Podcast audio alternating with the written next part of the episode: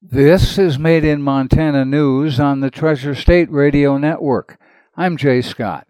The wife of Montana congressional candidate Ryan Zinke has designated a home in California as her primary residence for tax purposes, according to a new report from Politico. In an interview Friday with the Montana State News Bureau, Ryan Zinke said the residence is her legal primary residence, but that his legal residence is and has been in Montana. Lola Zinke has a long family history at that California property and currently operates a business there. A tax filing obtained by Politico shows that last August, Lola Zinke received a homeowner tax exemption for the home in Santa Barbara County. An exemption offers $7,000 of deductions on property value assessments, with regulations stating that homes must have been the principal place of residence of the owner beginning at the calendar year. Politico also reports that both Ryan and Lola Zinke have listed the California home as their mailing address on various legal forms. Lola Zinke inherited the Santa Barbara property years ago following the death of her mother.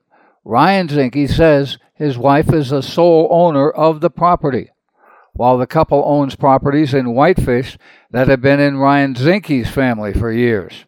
The former Secretary of Interior also owns property as part of a family partnership in Whitefish. The issue of Ryan Zinke's residence in Montana has been controversial for years, with political opponents questioning how much time he spends in California compared to Whitefish.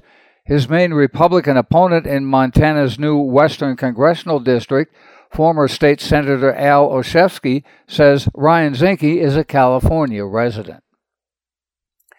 The city of Whitefish has decided to require animal resistant trash containers within city limits. Will change the way they are picked up and will charge more because of that change. There may be more changes coming in the future. The new contract between the city and Republic Services means customers will now have individual 95 gallon bear resistant containers picked up curbside and will see the garbage rate increase by just under $6 a month. The increase will come to about $72. The City Council approved the contract with Republic Services at its regular meeting on May 2nd. Back in March, council members discussed the possibility of a mandatory bear resistant container program for all residential garbage services. The matter was then put on the agenda for May 2nd, and the city signed an amended agreement with Republic Services. The transition to the new containers is expected to be completed by the end of August in time for bear activity in the fall. According to the staff report, the amended contract with Republic Services will increase the cost to the city by about $282,500 for the 3,949 residential accounts. The city needs to pass the increase on to residents hence the increase of garbage rates. Chad Bauer from Republic Services spoke at the council meeting and gently urged the council to move quickly on the current rate, for new containers are likely to go up in price in the near future. Individuals are not responsible for buying the bear resistant containers.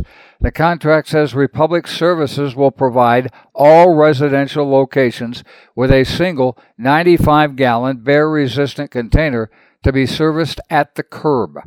While residents will not be required to keep the new bear resistant containers in a garage, they do need to pull them away from the right of way on the day of service.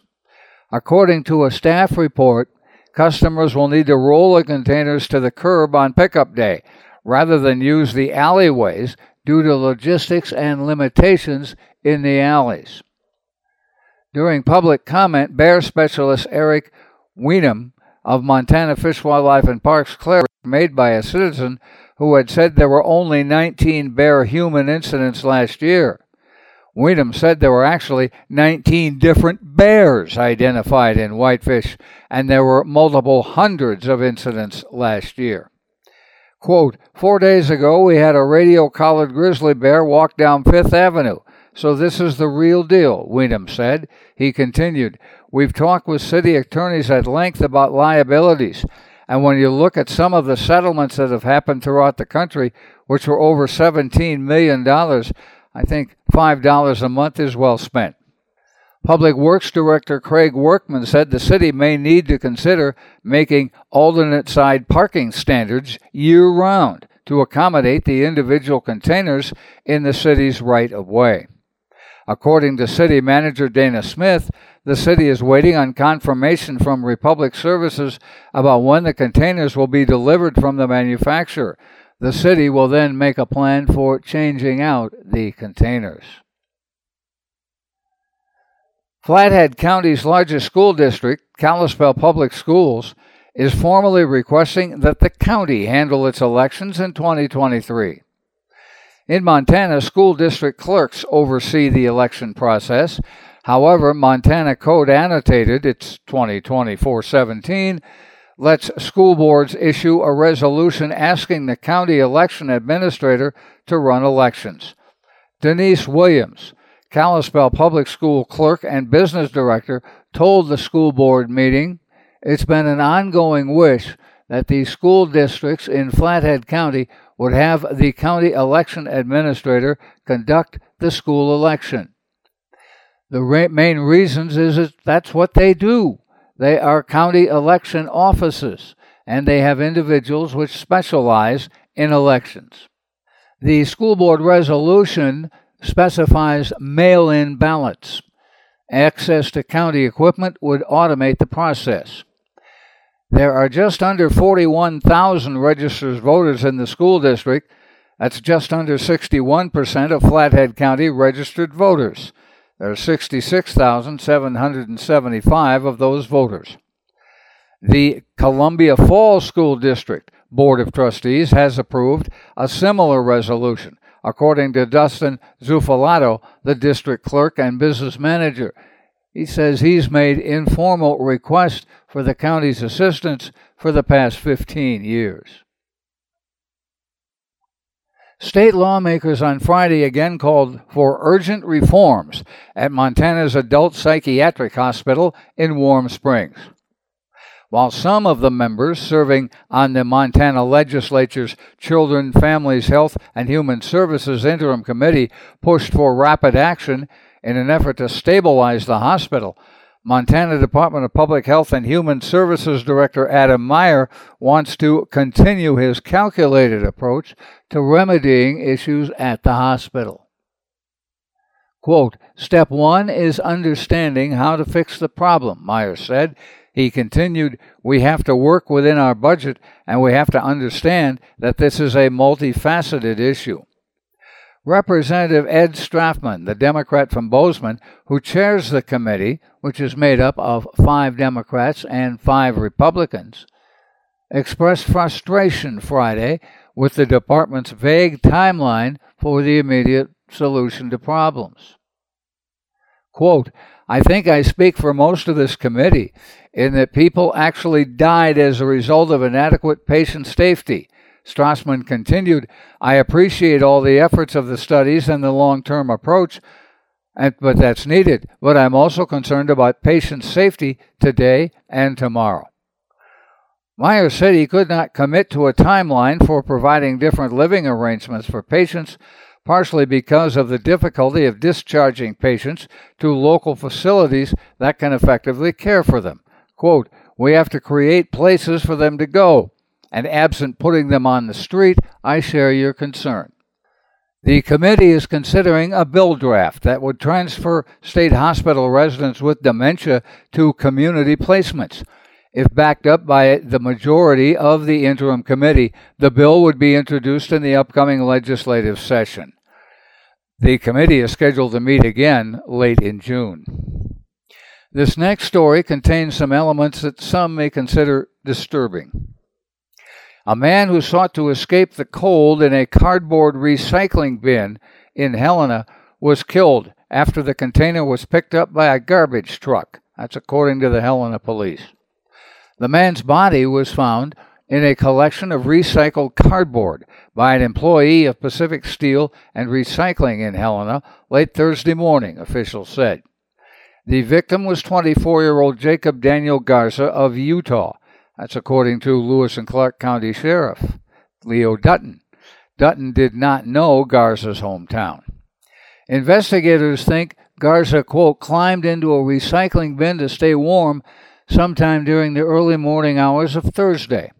Helena police said in a statement. The driver of the garbage truck was unaware Garza was in the recycling bin. Garza died of multiple blunt force trauma, Dutton said. Foul play is not suspected. This past winter was the busiest ever for skiing in America, with an all time high of 61 million skiers. The resort industry has said for years the amount of snow in a season is the primary factor in determining the success of a season, but this year was an exception. The National Ski Areas Association announced the new high mark during its annual conference in Nashville on Friday. NSAA spokeswoman Adrienne Saia Isaac said a major factor in the national record was the nearly 100 ski areas in six Rocky Mountain states that saw a 25.2 million visit number, a 12% bump over the past season. Vail Resorts, the largest operator in North America, reported in late April that visits to its U.S. and Canadian ski areas were up 12.5% from the 2021 season a year ago.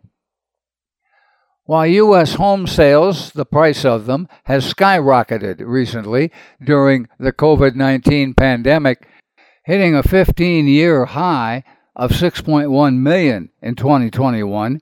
Renters have not been spared as housing has become one of the key drivers of surging U.S. inflation. According to the Economic Policy Institute, a nonprofit think tank, a family of four, two adults and two children, can expect to pay an estimated $15,031 for housing this year. Of the three metro areas in Montana, Great Falls has the lowest housing costs. According to the EPI's family budget calculator, a modest two bedroom rental in the metro area will cost will cost $9,696, including utilities. For context, the statewide average cost of a comparable apartment is estimated at $10,972. Just as rents in Great Falls are lower than the statewide average, so too are home values. According to the five year estimates from the U.S. Census Bureau's American Community Survey, the typical home in the metro area of Great Falls is worth just over $184,000, compared to the median home value across the state of just under $245,000. If you need to hear this report again, please check our podcast on the Treasure State Radio or KGRTDB web pages. Made in Montana News is podcast worldwide, with listeners in 46 U.S. states and Canadian provinces in 24 countries on six continents. We also post our stories on Facebook. Made in Montana News is heard on the Treasure State Radio Network, including KMEH 100.1 FM in Helena, Elkhorn Mountains Radio in Jefferson County, Homegrown Radio in Bozeman, King West Radio in Billings, Rescast Radio on the Fort Peck Reservation, PIVA Radio of the Northern Cheyenne Nation, and Crow Res Radio of the Crow Nation. That's Made in Montana News. I'm Jay Scott. This is the Treasure State Radio Network.